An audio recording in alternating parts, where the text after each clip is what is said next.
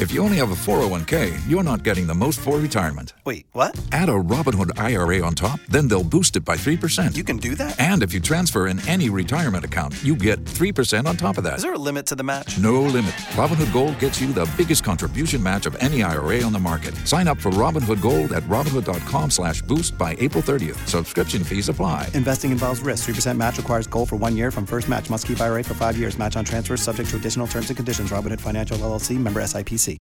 The Morning Show. The home team. No, it's both. It's the crossover with Sam Franco and Chris Brame. Crossover, step back! Back to crossover! Right here on 960theref.com. What's up, everybody? Sam Franco, Chris Brame. It's the crossover podcast right here on 960theref.com. Plenty to get to on today's episode, and it's all college football. As thank goodness the college football season begins. We're recording this on Thursday, and yes, there were week 0 games, but come on, it really begins tonight with Northwestern and Purdue. Yeah, and Tulane and Wake Forest play. I mean, that could be interesting if you're a degenerate gambler. Texas A&M, I guess that's the one SEC school in action tonight as the Jimbo Fisher era kicks off in College Station against who are they playing? Northwestern State, I believe. That's correct. Like half the schools in the SEC, including Georgia, are playing FCS opponents, which just makes me want to gag. Yeah, and it's just it's not the greatest week for opening weeks for the SEC, but next weekend at least gets better with some SEC matchups, Georgia and South Carolina. But yeah, for now, it is somewhat of a dull slate. And even Alabama, Louisville, I mean, nobody thinks that Louisville is going to be able to keep that one very close. You look at some of these other games that are, I guess, even against FBS schools, like Ole Miss, Texas Tech. That doesn't really do anything for me. But I do like the fact that LSU and Miami are playing. I think that's the one from this weekend overall that I am most intrigued by.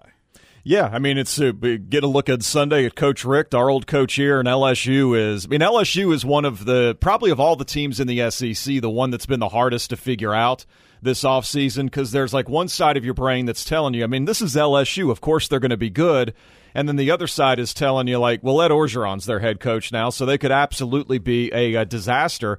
And I think for LSU, that's a huge game to swing whether or not they could potentially win like 8 or 9 games again, or completely like just hit rock bottom to levels that they were at pre-Saban when Jerry DiNardo was their head coach. Ooh, man, and that's the last time. 1999 was the last time LSU. What'd they go that year? I guess they won 5 or 6 games. And so if you look at their, the season win total that's hanging out there for LSU around 7.5, I mean, if you're going under on that, you're definitely fighting history, because LSU's been going over that for, about 15, 16 years now. And in terms of the good matchups, there is a little game over in Atlanta featuring Auburn and Washington that should be pretty intriguing over at the Mercedes-Benz Stadium. Two really good quarterbacks, maybe two of the best in the country, in Jared Stidham and Jake Browning. Yeah. It's funny, we found this Jacob out. Eason? Well, we found this out the other day on the morning show, just kind of coincidentally. Every quarterback on Washington's roster is like named Jake or Jacob. Yeah, they're all Jakes or Jake. There's Jacob Eason, who's not eligible this year, and then there's like two other Jakes and like one other Jacob. Yeah, I guess about like 20 years ago, that was a popular name. No, it was. We looked this up. In 1998, it was the second most popular name. Okay.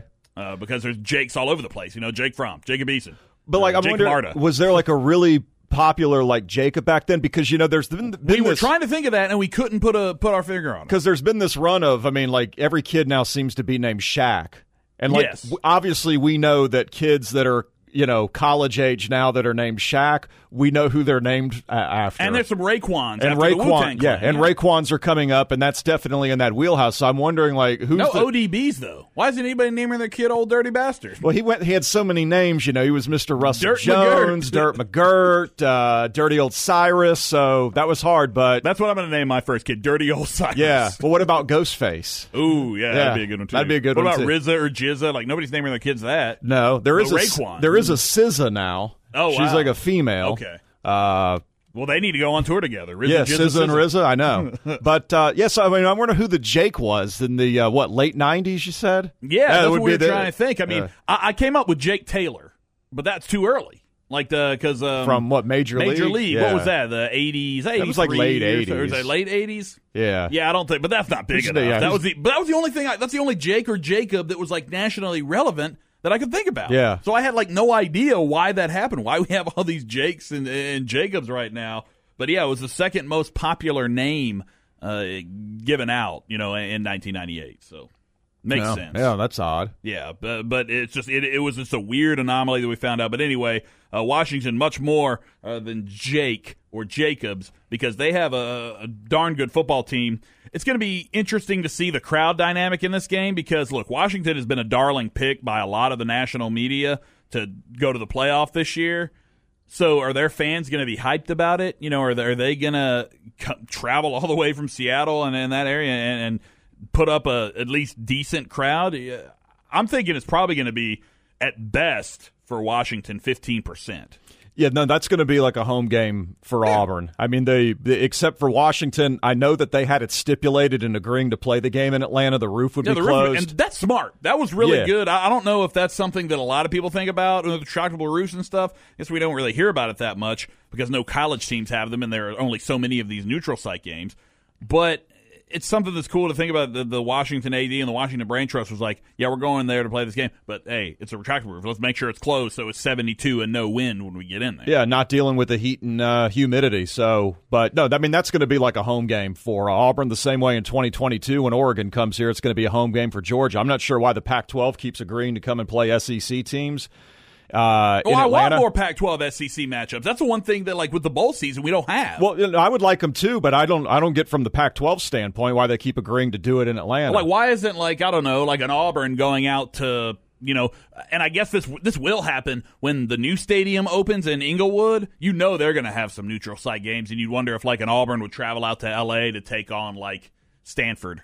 Yeah, maybe. I mean, for the Pac-12, it doesn't make any sense. Because they just don't, Atlanta. Well, they do have the San Francisco Stadium, and I guess it's just because it's not, college football in general just isn't as big over there. No, but Washington and where Seattle plays, that's one of the great college atmospheres. Oh, so they tailgate right there on the lake, so, yeah. I mean, it makes sense to why not just do a home and home, but I don't know if these SEC schools can continue to convince Pac-12 schools to come across country for a neutral site encounter with them, then okay. I'm still upset we'll take it. That Georgia canceled or Oregon or whoever canceled the home and home that they had. I mean, it's cool that they're going to play, but in Atlanta, it's like, man, I would have loved to go to Eugene, and check out, they filmed Animal House there, man. Yeah, I know. Didn't it basically come down to Eugene and Athens? Yeah, Athens, didn't want it. There was some sort of, reason Athens didn't want it, so Eugene got it. And I think it's like someone, whoever the president of the university was at the time, read the script and we'll pass on. He was like, double super secret probation. Yeah, we'll pass on this being filmed here, so went out to Eugene instead. But no, that's going to be a...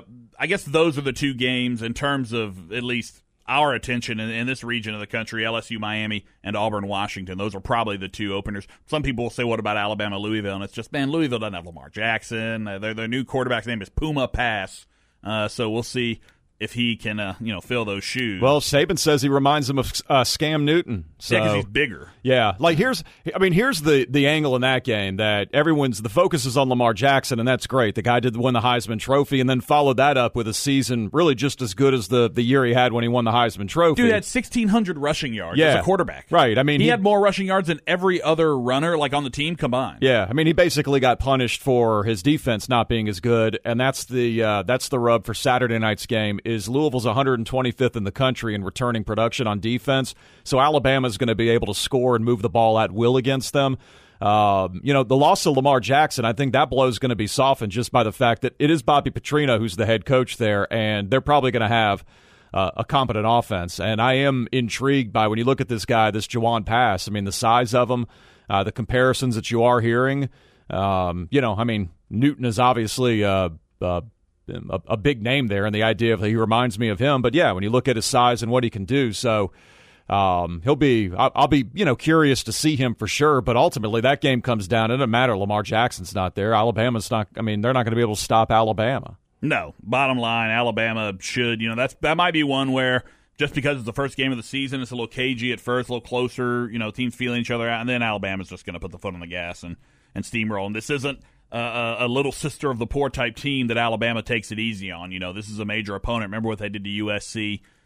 So this is one of those things where Alabama's probably licking their chops and getting ready for this big neutral site Orlando game to open the season. I mean, of all these that they've played recently, the closest one they've had was they beat West Virginia 33-23, I think at the start of the 2010 season, maybe. But, I mean, that's it. They pummel everyone they face in the season-opening games. They've got the whole offseason to prepare and get ready for it. Saban is practically unbeatable in those scenarios when he's given, you know, extra time to get ready for a game, and especially in this instance here when you've got a whole month to prepare. So, I mean, you fade Alabama in the first game of the season at your own peril. Even last year, I remember watching that game against Florida State, and it was like, you know, for most of the game, it felt like, boy, you know, Florida State could score here. It might be a contest because it was just like slow. It was like, all right, 7-0 and like 10-0 or whatever it was, and 17. And then all of a sudden, it's like at the end of the game, it's 24-7. And you know, I've always said the analogy. It's like they put you in a chokehold in the center of the ring, and eventually you just pass out. And the referee raises your arm 3 times, and the third time it drops, and the match is over. Ring the bell. That's right. But yeah, I mean, that's what it is. It's just like a slow boil, and you die. Yeah, they just smother you. The darkness encloses you, and there's nothing you can do about it. But it's like their games sometimes, they don't always feel like they're just from beginning to end, like one-sided routes. But then in the end, it's like, okay, they just beat Florida State 24-7, and, you know, I guess for most of the game, at no point did it seem like it was completely out of reach for Florida State, but the reality was it was. I mean, they had no shot. Yeah, so I just don't. At least in my opinion, I don't really see that Alabama-Louisville game as super intriguing. No, the game to watch Saturday night is Notre Dame-Michigan. And there's the other one in terms of a game that doesn't really affect our region. That's why I was kind of saying that Washington-Auburn game and then the LSU-Miami are more regional. But then, yeah, you're totally right. The Michigan-Notre Dame game, you get to see Shea Patterson playing for Michigan. He got that transfer from Ole Miss, eligible to play immediately. You've got a Notre Dame squad that, you know, Brandon Wimbush going to be the quarterback, Brian Kelly making sure to come out and announce that. And this is a rivalry that hadn't been played in a very long time, and one that is one of the more traditional ones in college football. And I'm just happy that it's back because, you know, for all of the talk people say about, you know, you don't need to, you know, the rivalries are over. Or some of these rivalries are so lopsided, there's no point in playing them anymore. Tradition is still tradition, and it still feels really good as a fan of that team. Like, if you're a Notre Dame fan and you've got Michigan coming to, you know, South Bend and Notre Dame Stadium, that's a huge deal.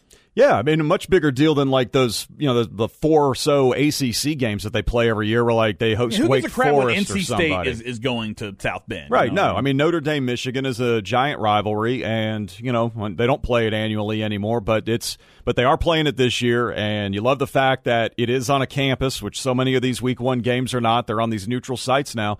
But, you know, from both sides, you think about the, you know, the plot lines that exist. You've had Harbaugh that's been beaten up for most of the offseason because people are reminding him what his record is against their 2 big rivals in the Big Ten, Michigan State and Ohio State. He's got 1 win against both of them and hasn't beaten even Michigan State in Ann Arbor yet. So this is their number 3 big rival. So if he were to lose this in Week 1, all of a sudden it's like that just continues to build where you cannot beat your rivals. And then, you know, for Notre Dame to lose a game at home, if you're looking big picture of, you know, where they might settle in the playoff race, they would pretty much have to run the table the rest of the season with a pretty difficult schedule because they don't have, you know, at the end of the year, they're not going to be able to, like, beat their chest as at least we won a conference or have a conference championship to fall back on like other schools around the league, the country can. Like Auburn would have been able to do last year, even with 2 losses had it won the SEC. Yeah, so Jim Harbaugh's got this huge target on him right now in terms of not living up to the expectations. And look, Brian Kelly's on the hot seat too, perennially for some reason, because, you know, Notre Dame, for Notre Dame fans, they got to the 1 national championship, but other than that, they probably had pretty good seasons. He's probably done a pretty good job, but that doesn't cut it there. That's one of those programs that has such a highly inflated sense of self-worth that you know, they've got to start winning. And so that's why I think that game, Michigan-Notre Dame, is the most pressurized game of any game. Because I agree. If Michigan win, then Brian Kelly, for the second year in a row, has lost a big prime early season spotlight game at home. Yeah. You know, he lost to Georgia last year, would have lost to Michigan this year. So those are the games you have to win if you're a Brian Kelly. And for Notre Dame, there's not really any room for error in those games, because if you lose them, that makes it really tough for you to climb back up in terms of the college football playoff, because you don't have a, you know, necessary tie-in or anything, no conference title to win or anything. So you've always got to impress. And for Michigan, yeah, if Notre Dame win, you know, Jim Harbaugh lost another big game to a big opponent in a rivalry that he was the one that kind of wanted to start back up. Yeah, I mean, of all the games this weekend, I think that's the one where you could make a case that there are definitely some stakes in it, that it might be, I mean, for Notre Dame more than Michigan, because, again, Michigan down the road can say potentially they win the Big Ten title, and if one of their losses is at Notre Dame, that's probably not going to be held against them, you know, too strongly there. So they could recover from that. It will be tougher for Notre Dame to do it. But, yeah, just for the two individual head coaches, there's a lot on the line. And even for Brian Kelly, like, what if it's a close one-possession game? Because remember that year, you know, 2 years ago when they went, 3-9, and, like, every one of their losses was by one possession. Then they lose last year to Georgia by a point. They got snippy with that reporter who asked him about another one-possession loss, and he was like, one possession loss? It was a one-point loss. One possession, 1 point. But like, that's the same thing. Yeah, exactly. But, I mean, you could tell. I mean, he was tired of hearing about that, because it is. I mean, the margins for them have been so narrow. So, you know, and I guess if you keep losing enough of those one-score games, then, you know, at what point do people start asking, well, you know, is it some of the – are you just unlucky? Or is there some strategy that you're using and you're just not as good as the guy on the other sideline at winning those things? Labor Day night, does Florida State and Virginia Tech do anything for you? Yeah. I mean, honestly, though, mostly because it's on Labor Day night, so it's this one-off game that, of course, I'll be watching. I don't know if it was just, like, sandwiched into a weekend with a bunch of other games that it would be as big a deal, but yeah, because it's on Labor Day, you know, it's a conference game too. It's a new era in Tallahassee with Willie Taggart, so yeah, sure. Yeah, I mean, I'm intrigued only by the sense that I'd like to see DeAndre Francois healthy. You know, he got injured in the game last season against Alabama, and then that wrecked Florida State season. So you would hope that you know, he can stay healthy, because from all you hear, he is a, you know, electric talent, and we've seen it in flashes, but, you know, maybe he'll be hungry to come back. And Virginia Tech is just kind of fallen into, you know, they were one of the dominant programs when they were in the Big East, and ever since they got to the ACC, they're just kind of fallen flat. Yeah, and they ended up making a coaching change with Beamer a couple years ago, and Fuente's come in, and they've made one ACC title game so far. I guess I was in his first year, because then Miami went last season. And so, you know, now you've got, you know, Virginia Tech and Fuente's third year there. He's established things a little bit. So even though they're on the road on Monday night, I feel like, you know, that's a game Virginia Tech probably needs to win, because if you're the Hokies and you've had your coach in place for, you know, a couple of years now, and Florida State's kind of starting from scratch with a new guy, that would be one that, you know, for Virginia Tech, it probably would, you know, might end up haunting you. Yeah, absolutely. So definitely some big games in college football. And there's definitely a big game, maybe not nationally, but to us, Brame. The Georgia Bulldogs open their season against Austin Peay at Sanford Stadium, a new-look Sanford Stadium with the new video board, the new West End Zone. So a lot of fans are going to be able to see all that stuff for the first time. Very excited about that. And also just very excited. Look, doesn't matter who the opponent is. When your team plays their first game of the season, you know, it's finally, for the fans, it's like, finally we get to go watch a football game. Finally we get to do all of our tailgating. It's Saturday in Athens. All that stuff is back.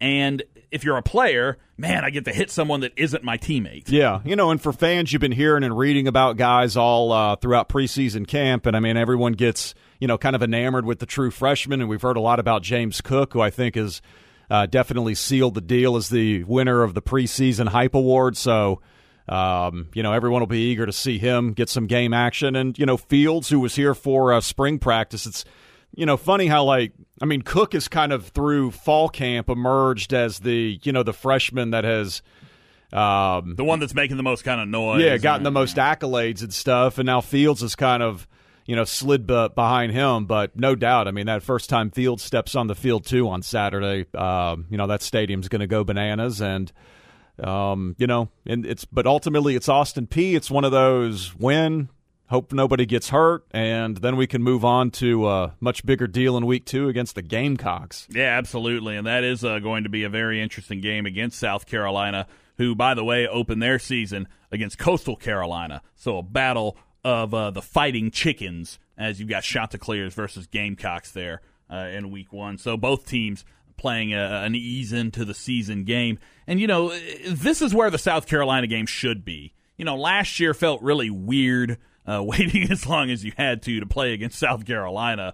You know, when was that game last year? It was it was after the Florida game. That's right, it was. Before the Auburn game. It was that far back. It just felt so strange playing South Carolina then.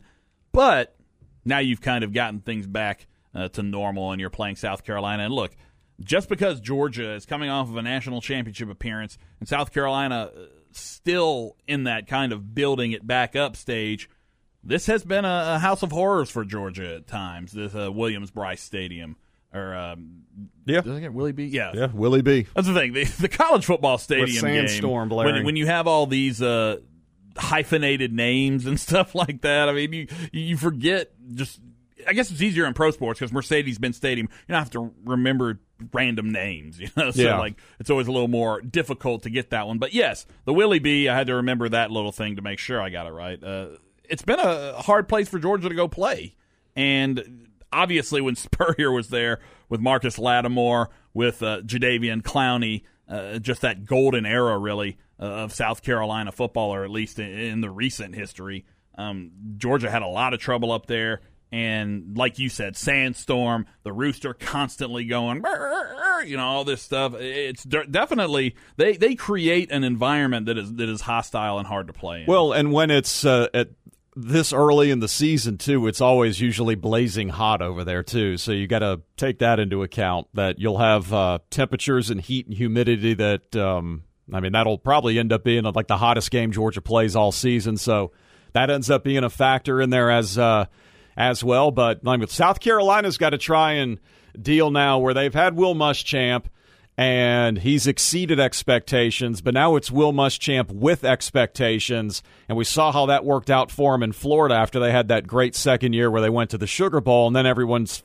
you know, juiced up about the Gators again, and the next thing you know, they're losing at home to Georgia Southern. Yeah, so that's the thing. You've got a coach in Will Muschamp who I think learned a lot during his time at Florida, and it seems like, you know, he's changed. And even that season as the defensive coordinator at Auburn, you know, when he's blowing it up on the sidelines. They got a penalty against us. And I think in the Iron Bowl, too, I believe. I remember there was a part of him in the Iron Bowl getting really heated about something. So, yeah, it's just he seems to have come a long way. And if he can get South Carolina continue to make that improvement that they started last season, you know, who knows, you know, what this team can be in the future. But for now, you know, that's still a game that Georgia should win, and it's still a game that you definitely aren't looking past at any point. That's the big one right now. But as Kirby likes to say, you know, just one week at a time and all that cliche stuff, but it's true. No, I mean, you know, if there's one opponent from last season that could legitimately maybe carry some level of confidence into a game this year against Georgia because they just didn't get completely bludgeoned, it would be South Carolina. Yeah, I mean, other than Notre Dame, that was the smallest margin of victory. Yeah. Yeah. I mean, because that's, you know, one thing you'd like to see to continue to happen for Georgia as it builds something here under Kirby Smart, and especially against the likes of Vandy and Kentucky, is just – because over the years, you've always gotten the sense, like there was a time when Vandy and Kentucky would play like Florida and Tennessee. They did not think they could win those games. But Georgia was always kind of viewed as a mark, that even though Georgia won more than, you know, more often than not in those series, you know, you guys get the sense like Vandy and Kentucky still came here and played Georgia with the idea like, okay, but we could beat these guys. Yeah. Like we can't beat Florida and Tennessee, so...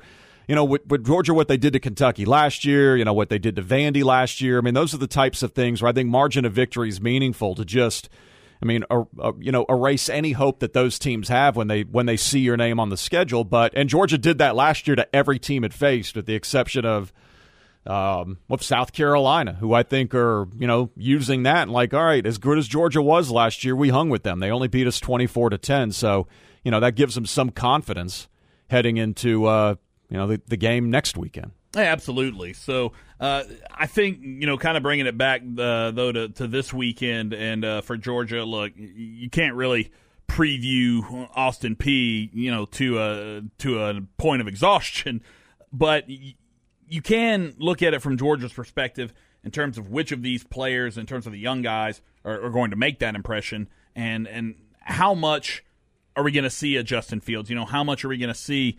James Cook, as you alluded to? Unfortunately, we won't be seeing Zamir White, but that means that you're going to probably get a healthy dose of Elijah Holyfield in this game, and I think a lot of Georgia fans are pretty excited about that. Yeah, I mean, Holyfield's a guy, too. I've even had visions of him because he returned that kick against Notre Dame, and it got called back because of holding, but he scored a touchdown. But this is the idea of somebody that big getting up ahead of speed and returning a kick and, being one of the special teams members of the other team that have to tackle him running that fast and that hard toward you.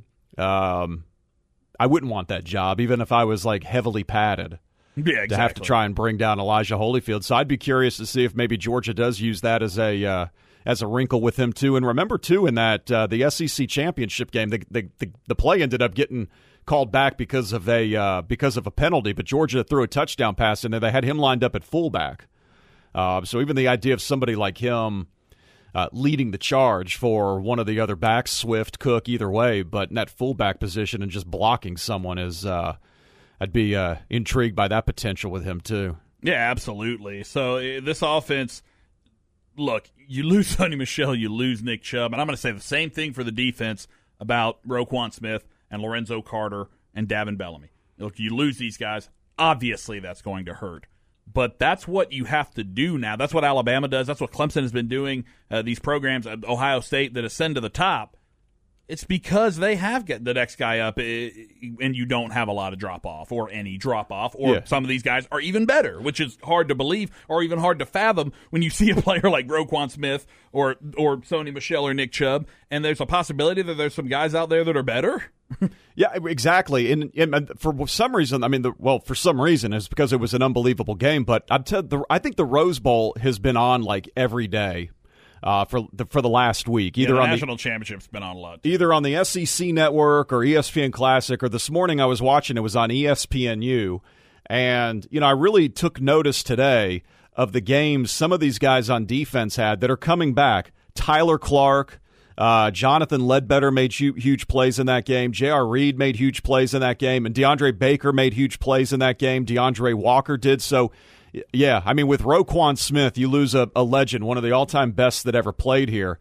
But there are so many players coming back on defense. When you just think back to that great win against Oklahoma that had huge, huge games. And, you ask yourself, okay, was that, one game where those guys really stood out? And, how much is that going to tell us about their potential to really break through this fall for an entire season. But, that was, on the other hand, though, that wasn't just one game. That was the biggest win of the season in the Rose Bowl against Oklahoma, just a legendary program. So, yeah, I got high expectations still for Georgia's defense, like so high that I'd be disappointed if Austin Peay scored more than twice this weekend.